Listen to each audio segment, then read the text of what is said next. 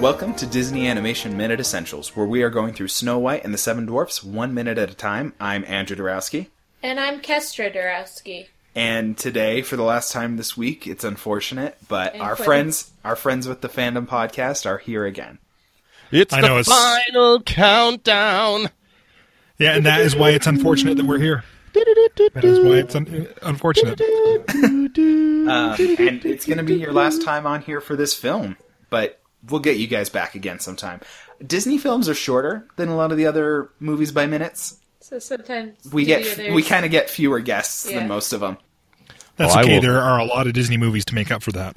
Yes. That's true. And they just Unfortunately, keep going. Everyone that I mean, you know, we've liked all our guests, so we'd like to have them back. But we need But then we have to, like we have to make room for other new guests, so it's difficult. I mean some others are a little bit longer than Snow White, but Little Mermaid is the same. It- yeah, we learned that the next film we plan to do, The Little Mermaid, because we're going to bounce from classic Disney, which is Snow White, to the Disney Renaissance in the in the late '80s and and through the '90s, which starts with The Little Mermaid. So that's our next our film. Uh, it's the same length as Snow White. It's exactly 83 minutes, just like Snow White. Which means it's a little bit shorter because they have longer credits. Yeah. All right, so mm. I'm I'm, think, I'm thinking about this real quick. Nick Yeah.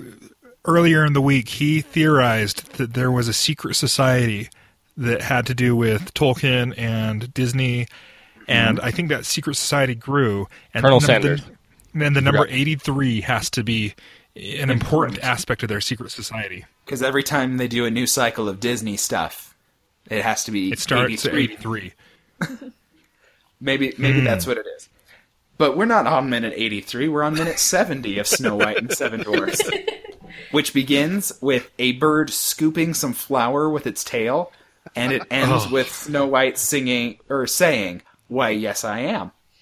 Are Okay, you sure this- that flower's sanitary? I was about to say that. But also, That was that's not that's like my biggest big problem. note for this.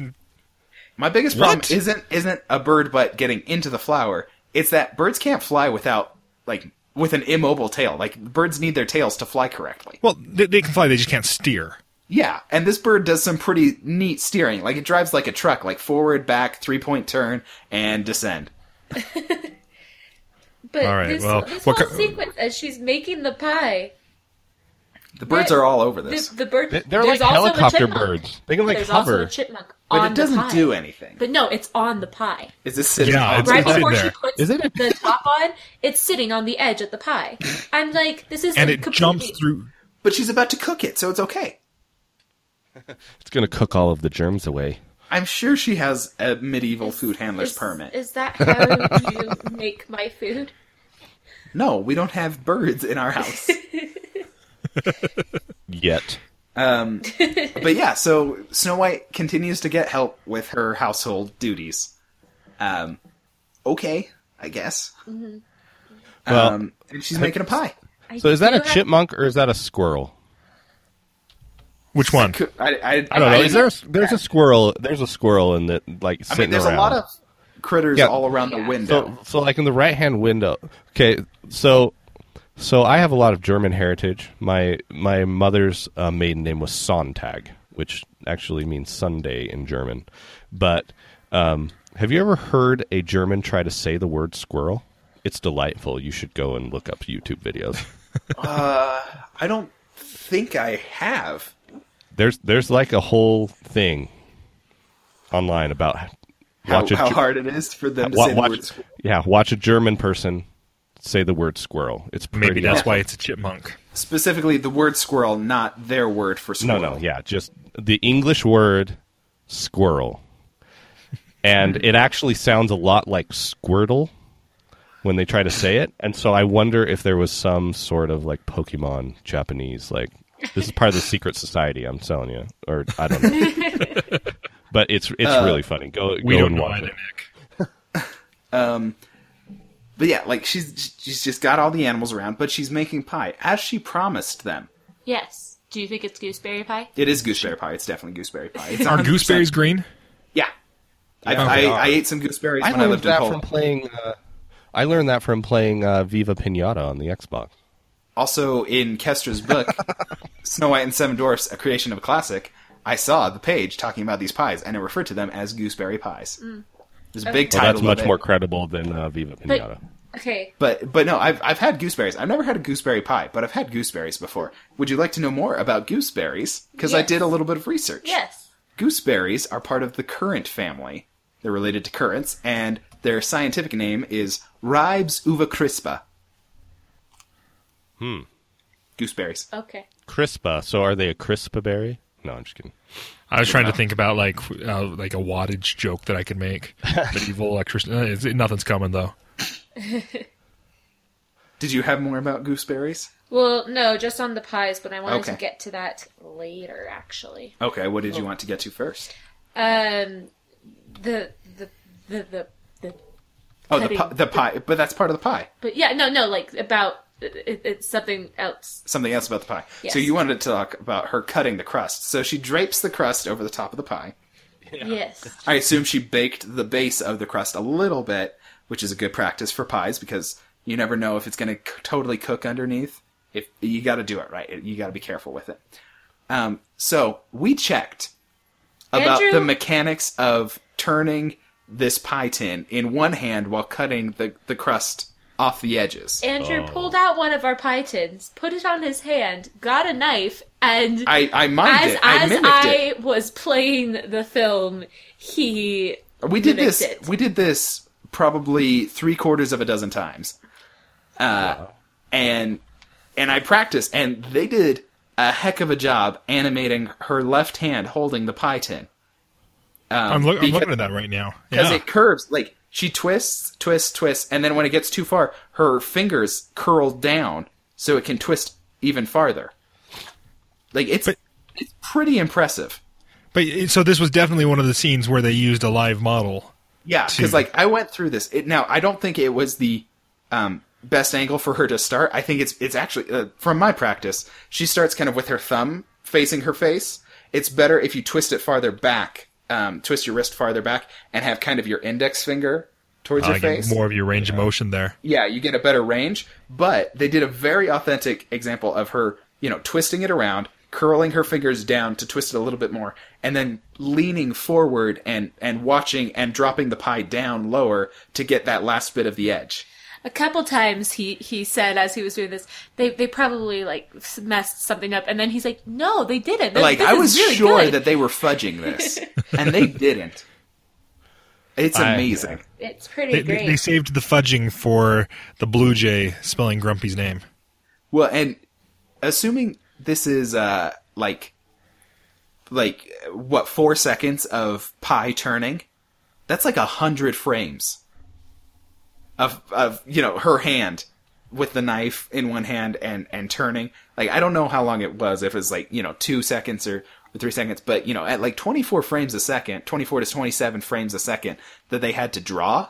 That's a lot of work on getting that hand just right. And kudos to them for sticking it out because they typically were doing, you know, four fingered animation instead of five fingered animation. and animation. it would have been easy for them just to like have her not hand yeah, have her turn or, have her hand not be seen. They could have, Yeah. you know, upped the angle or something. They really committed to this and I am impressed. agreed. Well, I hear you guys talk a lot about how, like, oh my gosh, I can't believe that you know the artist knew to do this.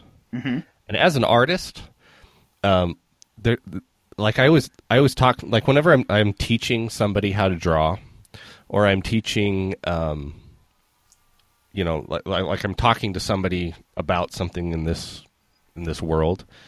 Um, I always talk about how there's a moment in every artist's life where they start to look at the world differently. And that's when they become a better artist. Like you can kind of even see it sometimes like when uh, like a little kid or somebody and they're like, "Oh, I really want to be an artist." And they start drawing and then all of a sudden it kind of clicks, something happens. And then they start looking at the world just a little bit differently than normally than than, than most people look at the world.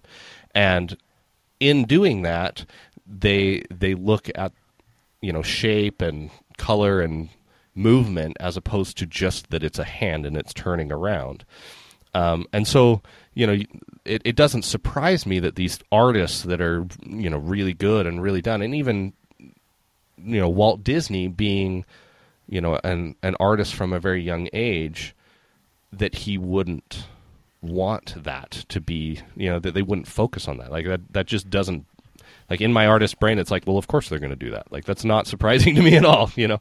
So it- it's it's really interesting to me to hear that. And my mom who is actually um, a, a pretty good artist herself um, but mainly she would just do like watercolor pages and scrapbooks and stuff that were like just flowers. Like she wouldn't really paint anything. She would just be like i'm filling this in with pink or you know red or whatever.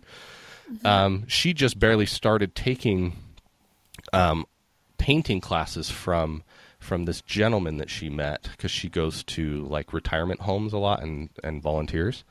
Um, and he was this great painter and then he had a stroke and you know it was a great tragedy and his wife um, was really sad because he stopped painting. He has paintings all over his house. And she um, she commented to me that she asked him hey would you teach me how to paint? And um, you know her his wife was really excited for it and my mom even commented to me she said it's really funny because now I look at the world differently than I did you know and she's 60 years old now. And so she's she's like I've lived my life for 60 years looking at the world one way and now I've completely changed my perspective on how it is. And she's painting like tile and trees on tile and stuff which is pretty cool. But um yeah it's just an interesting kind of idea. I, I I appreciate getting your your input on a moment like this intricate in in my eyes. You know, it's it's a it's an unusual and intricate hand motion that if somebody had asked me to, you know, do something like that to to paint or or draw or even imagine, you know, cutting the edges off a crust. One, in my mind, it would never have been someone holding up a, a pie tin and cutting the edges with it in the air. I always think of cutting the pie crust, you know, with a pie tin on the counter and you cut from the top. But I think it's a really beautiful moment of, of animation and it's really skillfully done. Agreed. Agreed. Um, and then a bird takes the, the edge from that pie crust. Is that the edge that gets turned I- into the word? I kind of it's it's an element of disbelief for me at this moment because in my experience pie crust doesn't stick together that well. I So- was Yeah. about to ask that too. Like, That's it's that's a pretty Yeah. So stringy, what type of pie, crust. is she making? Because pie pie crusts are usually they separate very easily. They're, so because when they're supposed to be flaky. Yeah, Yeah. and when she's cutting around, if it's a pastry, like a really good pastry pie crust, it's not gonna just withhold its shape like that. I, Um, I have handled pastry dough that was stringy like that, um, but that would be more like a pretzel dough or a bread dough, maybe. Like pretzel dough can, you know, be stretched out. I, I worked at a as a, at a at a pretzel maker, and one of my jobs was, you know, rolling out and twisting the pretzels. And so pretzel dough can that is a skill. And roll it's awesome out. Looking. so if Um, you can just do it with your hands, I want like you should. You should. Oh yeah, it's video it. fantastic. I love it. You should Um, video it and be like, look at my amazing awesomeness. And I also He- I he really love soft soft pretzels. pretzels. They're so good. They're they're one of my default foods. Like Do you on have my a good birthday, I want recipe? Do you make them or do you go and get them? Uh, we We've usually go and times, get but them, we but we need a good recipe. yeah. Um, Have But you yeah, watched so- the Great British Bake Off? Oh, they yeah. do, Yes. they do pretzels in that. And they- it's yeah, I, I watched those pretzels, and they were very bad at twisting them. And you were like, "No, you just need no, to do you this. just you I'm roll it out, and then you you kind of like you stretch it, and and you hold it, you know, in in in your hand, and you kind of you, you make it look kind of like a jump rope. You smack it on the counter twice, and then you just flick it, and you get it right. You- Come on, guys. Welcome Uh, to the Great British or the Great Pretzel uh, podcast. but like a pretzel dough could be stringy like that and, and hold together at that kind of length but it would be a little too thick and, and nothing like nothing like pie dough Well, so the consistency on that on that dough that they're using is de- it looks different than even the the crust that's on there already. And uh, so, I mean, it's different different color, and it's only been separated for a few seconds, so it's not that big of a deal. This yeah, one, so I think the way that it's shaded, prepared a slightly different um, crust piece but it is the same bird.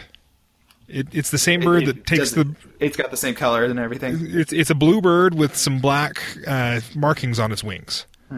so maybe it pulled off that crust and set it aside because that's going to get treated to become the next set of word or something. Maybe they just put a good egg wash on it I to don't make know. it brown really good, I, I don't have and the then answer. you can read grumpy really nice. We've already established that she doesn't have her food handler's permit. Uh, ma- you, you you know how birds feed the babies, right? I mean, maybe, oh, maybe that's they're- gross. no, I didn't even think Oh, about oh, that. really? Really? This th- this whole animal scene with the flower and the and the squirrel in the pie, and that's where like- it crosses the line.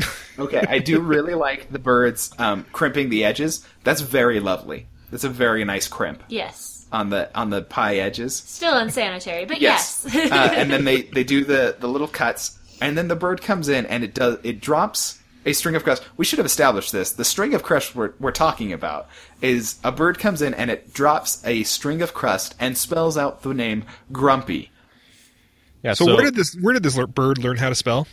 well, I we don't already know. talked about how they know how to they they can They know listen. English. Okay, They so so they, they understand the words. Does that mean? And we've already talked about how they all understand. Does that mean they all know how to spell as well? I don't know. I'm not sure, but it like it's cursive. but that is not a Grumpy, but cursive that's not- G. yeah. I am upset because the cursive G is one of the worst cursive letters that exists. I hate the cursive G. Like the especially capital the capital G. Yeah, the Okay. capital cursive G is a ridiculous letter that looks nothing like the letter G, and I hate it. kinda like and X. I think X is cursive bad, is too. awful because Yeah. of the letter G in capital.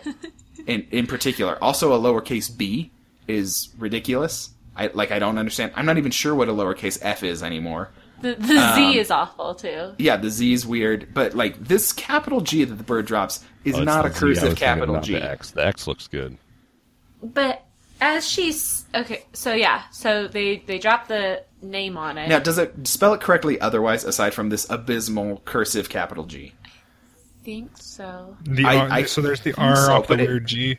Uh, you But Yeah, it, like, it yeah, might the- not have enough loops for the M and no the, the U. the, the M is perfect. The, oh oh oh. Uh, gr- you know the loops are perfect. They Okay. they did the loops perfect. You've, you've checked it. Yeah, So- I'm, I've got it up on my screen right now. As she's So- singing the, the song, she's Uh-huh. making the pie. yes. And originally, like she's making a pie for each dwarf. But that's a lot of pie tins. But that's a lot of pie tins, and I, I don't. We I don't own seven pie tins. No. And I did not think that that was the case at first until I was looking through the book. So I mean, since she put the name on, I always assumed she had. but I didn't. she was preparing- It, was so close after Grumpy, like after her moment with Grumpy, and she's singing the song. And for a moment, I was like, "Is she singing about Grumpy?" No, Oh, I had that same That thought. No, I had that same thought. I, that has I- never and I- struck I- me in the slightest. and that goodness. was my next thought. I was like, don't no, know. that's not right. But that's what it made me think about. I'm like, she's th- she's singing, and it makes this the way it's going. It's making it look like she's talking about Grumpy, but we know she's not. Now, based off of a conversation earlier in the week, I think she's infusing the pie with magic because she's, singing, to it. magic into the pie. Well, they did have a nice moment earlier, and he did pull out the smolder with those eyelashes. So she might be falling for Grumpy, and then, you know, But It might change yeah, later. For, so for a moment before I looked at my book, uh, I was like, "Hmm." It like she's holding up the pie and she's singing "Someday my prince will come," and it's so weird that she's singing this and holding up Grumpy's pie. And then I looked in my book, and she originally was supposed to make a pie for each. Don't they have a shot um, next week of the other pies? At least some of them on the counter Maybe with I don't names on them. Because your book definitely has that that image on it with additional names. Yes. I think they show a few of. I think she sets it down um, after she talks to the the peddler hag. Maybe I don't remember. But that's next week, so we we won't know that for now. I specifically didn't watch past this part uh, in this watching, so to. so because I didn't want to step on anyone else's scenes. yeah, I only watched our scene because I I didn't want to it to influence any other. Yeah, I think we see some of the other pies. I think she sets it down alongside she might. um, I, a I few might of have the others with their names written in cursive, which we will check very. And I will tell you, having seven seven pie tins is not that weird. Uh, just last Okay. night, I was at an activity that was themed as a Western roundup that my mom was in charge of, and it was uh, and instead of using plates, they used pie tins for their plates because it was a Western Roundup, and that was the theme. All of those Did those they pie have to go tins. buy that many pie tins? No, they all came from my mom's kitchen. Now, uh, my mom, my mom, uh, there were like 40, 50 people there.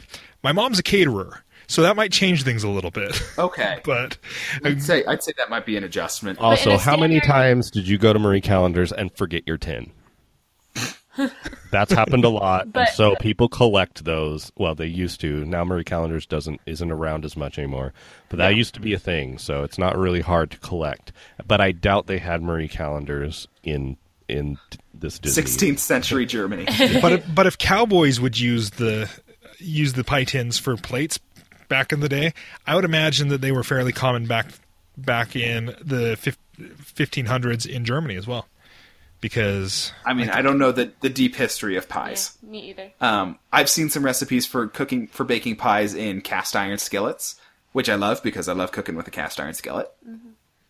Um, Okay. but we have not But done in a much. standard house, uh, standard house now, yeah, I think most houses have two pies tins, maybe I mean, four. well, technically, what I used wasn't even a pie tin; it was a round cake tin because we don't have a real pie tin.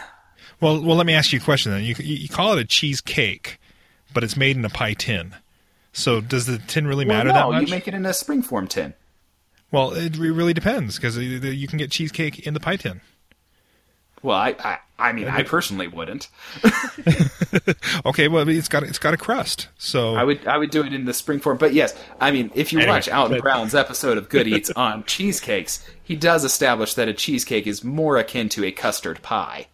Okay. Well, we're gonna we're gonna have to learn more about the history of pies. But we now. are. I was we are- actually just thinking about I need to go watch Alton Brown's pie recipe pie episode on Good Eats. So oh, Yeah, I, I know his cheesecake episode. He he talks about it. You know, if you had an alien who was unfamiliar with cheesecake come in, but was otherwise familiar with baked goods, they would say a cheesecake is is probably a pie and a custard pie specifically. Well, you know, I'm I'm not much for other people's uh, other people's experience and authority in a matter, so I'm gonna have to do some firsthand exper- experimenting and just You need to try all bake a the few gooseberry pies. Uh, the baking the baking's gonna take too much time. I'm just gonna go out there and buy them. Uh, Pick up some pies and lo- lots of going on. pies. That that's where this has led me to. I hope you're happy. Uh, I'm I'm okay with that. uh, we actually have some ice cream pie in our freezer right now, and All right, I'm on my way over. it's making me crave it. Um, but I do. I mean, I like cooking, so it makes me want to also get good at baking real pies and also I like pretzels for that matter. you like cooking. I like baking. if you find Yes. a really good pretzel recipe, you need to tell me because we've tried a few and we haven't had any really good success. My wife also I- shares your um, passion for a good sauce. So I let me tell you a pretzel story real quick. then we'll get back to this minute. But um, I went to Philadelphia and in Reading Station I got some pretzels. And later on in my life, I Later on in your life, this was only a year it was ago. it was last year. Um, but you know, like months months later, I was investigating. I'm like, I wonder where the best pretzels in the United States is. And number one on that list was the pretzel place I had gone to in Reading Station. And so I felt gratified in that I had made that choice. And also, those were really good pretzels, and I want like a a, a recipe that mimics that. But then I want to get the recipe that's just right for me. So I might have to modify it. But so now- if I, if I now you will never have a better pretzel. recipe, You are Well, never I going mean- to have a better pretzel now. that was you know that was only in the U.S. Yeah, that was the best pretzel in the United States. now, now you got to go do some serious traveling.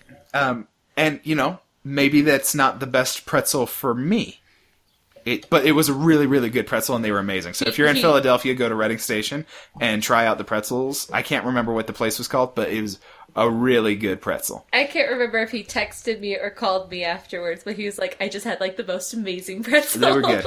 Um, and and you know, according to one internet list, it's the best pretzel in the United States. So I will, I, I will buckle down and search and get a good pretzel recipe, and then I will post it on the Facebook page for for Every the time- damsels.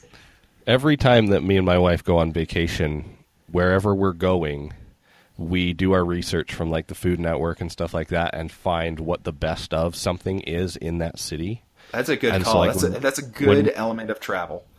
So we went to Chicago and we found out that the best fried chicken in the world is in Chicago, which was weird, and also the best um, cinnamon roll in the world. Like, Mm-hmm. and these were chefs saying the best one, the best I ever ate. Yeah, it was like a was- show that I that was yeah, on. the, the Food Network Yeah. best I ever had.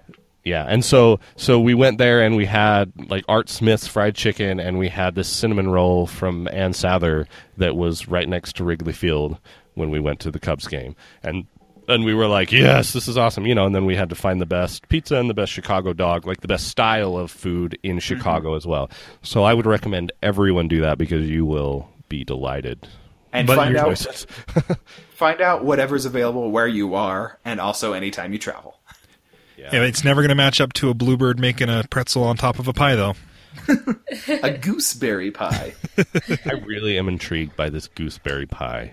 I've never had a gooseberry pie, but I have eaten a few gooseberries. I've I have had no either. idea where I could get a gooseberry. Pie. They gooseberry were pretty pie. similar to grapes in my memory. Um, the texture was kind of grape-like. Um, they were a little more. The flavor was different from grapes, but the texture reminded me of grapes. Okay. Um, but I wonder if there's a place in Utah you can get a gooseberry pie. I bet you could order something online. Yeah, but then it well, oh yeah, I'll have to look into that. Let us know what you find. Post it in the in the damsels in the Disney Animation and its Secret Essential Listener Society. Um, but then we, we haven't even finished this minute. The, No, we have the- not. The, shadow of the hag appears, and boy, does it scare Snow White. Yes. Well, I'm going to tell you, most of the song where she's making that pie, her eyes are closed, and so she. I mean, have you ever had like a shadow come up over you, like while your eyes are closed, and you can just feel Yeah. that there's something there? That's very terrifying. Like, I don't know if it was the animate for an- the animators, but she never opened her eyes. All maybe three times while she was singing. Maybe she was avoiding the unsanitariness of the of the birds. If the I don't see the bird touch it, it didn't happen. but then that shadow comes up, and that would just be terrifying.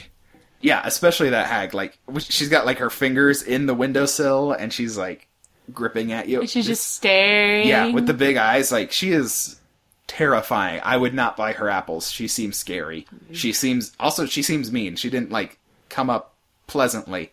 She seems like she snuck up. Well, and she's got the one eye w- at that first scene. She's got the one eye wide open, and the mm-hmm. other eye half closed. Kind of a lazy eye. Yeah, of and it's, uh, ugh, ugh. like that. What what a sight to see when you when you jump into that face. yeah. I don't look forward to getting more of that next week. So so this also tends to Brandon's theory about um, Snow White's like superpower influencing people around her because it might have been interrupted at this moment because she wasn't expecting it. And so that's why she is actually like she thinks that she's influencing or you know luck or whatever her superpower is um in and it and it isn't affected at this time because she does accept what this woman is thinking thinking you know because in the past that has has been okay but she was interrupted mid song she was startled maybe she was taken off her game at this moment and Yeah. that is why her superpower doesn't work in this moment I will have to look into that theory next week. Yes. Um, uh, my notes are all done for this whole week. Do you guys have anything else you need to say? I've got one last note. So, uh, and you might need to cut this out if I am in the wrong time frame. But so she, uh, she asks, she uses the word "my pet" when she talk when she's talking to Snow White, right? Yes. Am I still in the right time frame? Okay. So the word pet, and this, this has always kind of bugged me, and so I decided to look it up last night. The word pet is short for French petite, which is uh, where you also get the English word petty. So pet is a term of endearment because, uh, or belo- because of a beloved, especially like a child, thought is thought of small. But this came from the 14th century England and France. Uh, uh, we're in the 14th century Germany, right? Is that is that Uh, so? Is that we we say estimating 16th century? 16th century. That's right. You said 16th. So, okay. So I guess between the 14th and 16th, there's enough time for that for for that Mm-hmm. Oh, yeah. word to travel there. I didn't know. I didn't know quite if those words matched up because I've always thought you calling somebody my pet is odd because I I don't care for it. I think it's a weird phrase. I mean, I don't. It's not usually said by the good characters in films. It's true. It's usually villains. Usually demeaning, pe- looking at looking at people as property, maybe. Yes, or looking down Um, on it's- them it's- as lesser a, a possessive and and diminutizing. Um, term. Disempowering. There you go. There you go. Anyway, I just I just thought that was interesting. Her choice of word for that. I appreciate that investigation. Yeah. Um, My my last thought was I was listening to the song that she was singing, and she said um, she, something along the lines of, um, "When spring is here, my prince will come. When spring is here," and I thought, so is she clairvoyant and like know that he's going to come? And maybe that's part of her superpower as well. Or, like, it's clearly not spring where she is. Like, it's probably summer because it seems like everything is already blooming. I mean, it could be spring, and so she's thinking like, "Oh, my prince is coming now," or is it summer? And then she's like, "Well, I got to wait a whole year because I'm only 15, and maybe I can get married when I'm 16, or something like that." Like, I was just, it- caught me off guard because I was like, "Wait, isn't it spring now? Like, it's not spring now. It didn't. It didn't strike me that it was spring. Maybe- like at this moment because metaphor. everything is being harvested, right? Like." We're harvesting all these foods, and those are always harvested like in the fall. Like they're not gonna have them in the spring. I don't know. Maybe it it's really maybe it's a metaphor because in the guard. because the spring is when lots of life starts. So maybe it maybe it's her life is going to start when she finds her prince, which is a really terrible way to look at your life. Like, Sure. Yeah. you I mean, it's- live your life I- I- now, not not when something else happens. right, right. Especially a guy. Never never count on a guy. We're we're no good. Um, my guess is it's just for the rhythm of the song. Yeah. for the Yeah. rhythm of the night. That's all I got. That's But the other thing. Is like you I guys talk about, hey, why that. is this this? And I was like, well, because it's easier to draw that way. like, Yeah. that comes up in my mind a lot. It's like, well, the artist was probably just doing this because it's smart. Because they were in a hurry.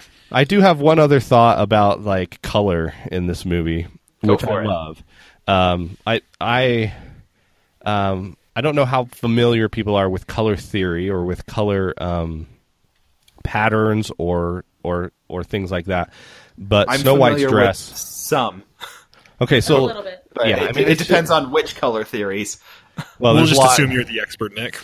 Okay, so so um, when you're drawing when you're drawing something, um, color can evoke a lot of emotion in people, and it can also uh, create can create like uh, interpretations in people's minds without them knowing. Um, Aladdin is very apparent with this. So, like when you guys talk about Aladdin, you can talk about color all day because everything that's red is bad and everything that's blue is good, and and the Sultan is both. And if you look, like, go watch Aladdin again and look at everything that's red and everything that's blue, and it'll blow your mind.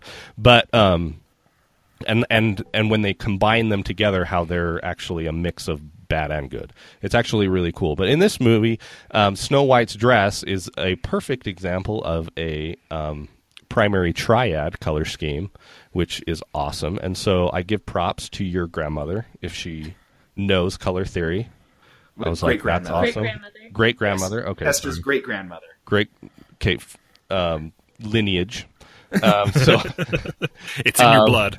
That's but what he's like trying to they say. also they also used it um, like in the swamp the swamp scene where they did a partial triad which was blue and red um, but if you look at the if you look at the color wheel you can actually um, draw like shapes and it will create good color schemes for you so a, a triad is a triangle so if you draw a triangle on the on the color wheel then it does blue yellow and red which are the primary colors right and that is a really good color scheme and it's called a triad a, a primary There we triad go. but if you go if you turn it then you would do green, purple, and orange, right? And that's actually, I think, is that right? Green, purple, orange.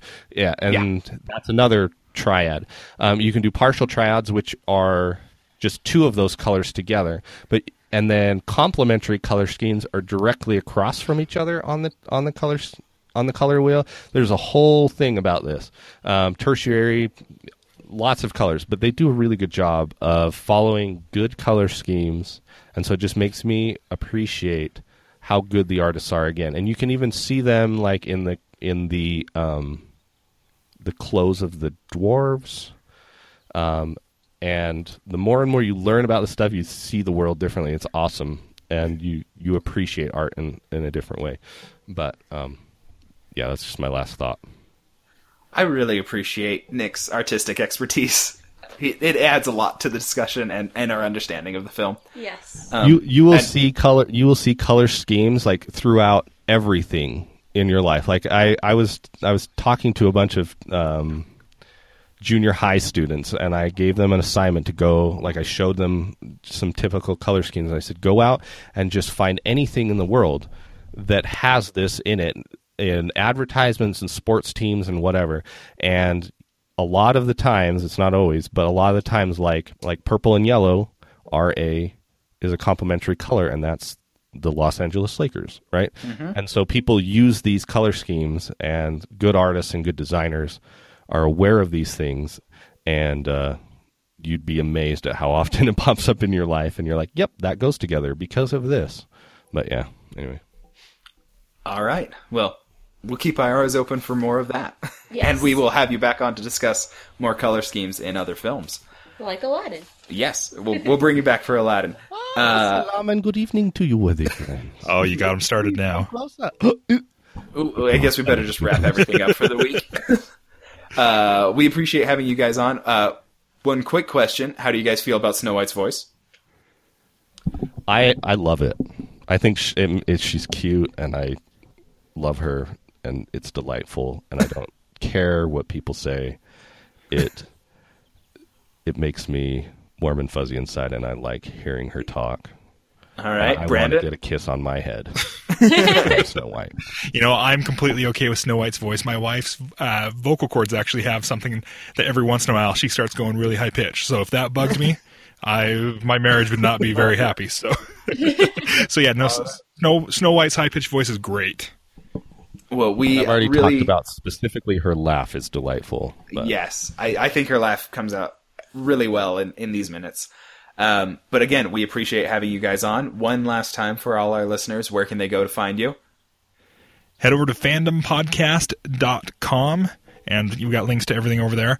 Uh, if you are a big Disney fan, and I can't imagine not being one listening to this show, I'm launching a new podcast actually called Legends of legendsoffandom.com, or Legends of Fandom, which will be at legendsoffandom.com, where I am examining ancient legends and fairy tales and comparing them to their modern adaptations. And the first 10 or so are going to be Disney films. So head over there, legendsoffandom.com. Check that out. And uh, Nik, where's your where's your personal artwork website? If people have appreciated your artistic discussion and want to see your work, So um, you can go to nikenglishart.com, and my spell my name is spelled N I K. There is no C, and that's actually the German spelling, N I K O L A U S, like Klaus, like Claus, Santa Claus, Nicholas um, is my name, but N I K englishart.com. Uh, I also have a Facebook page, and if you just search Nik English Art, I'm on like pretty much anything I can try to be on. So you, you've spread yourself. uh, I've tried to, but yeah.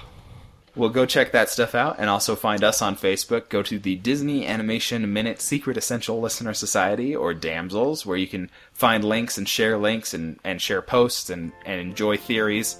And share us with your friends and family members. Give the people you know that love Disney a little taste of this. And most importantly, come back next week for more of Snow White and the Seven Dwarfs. Until then, just whistle while you work.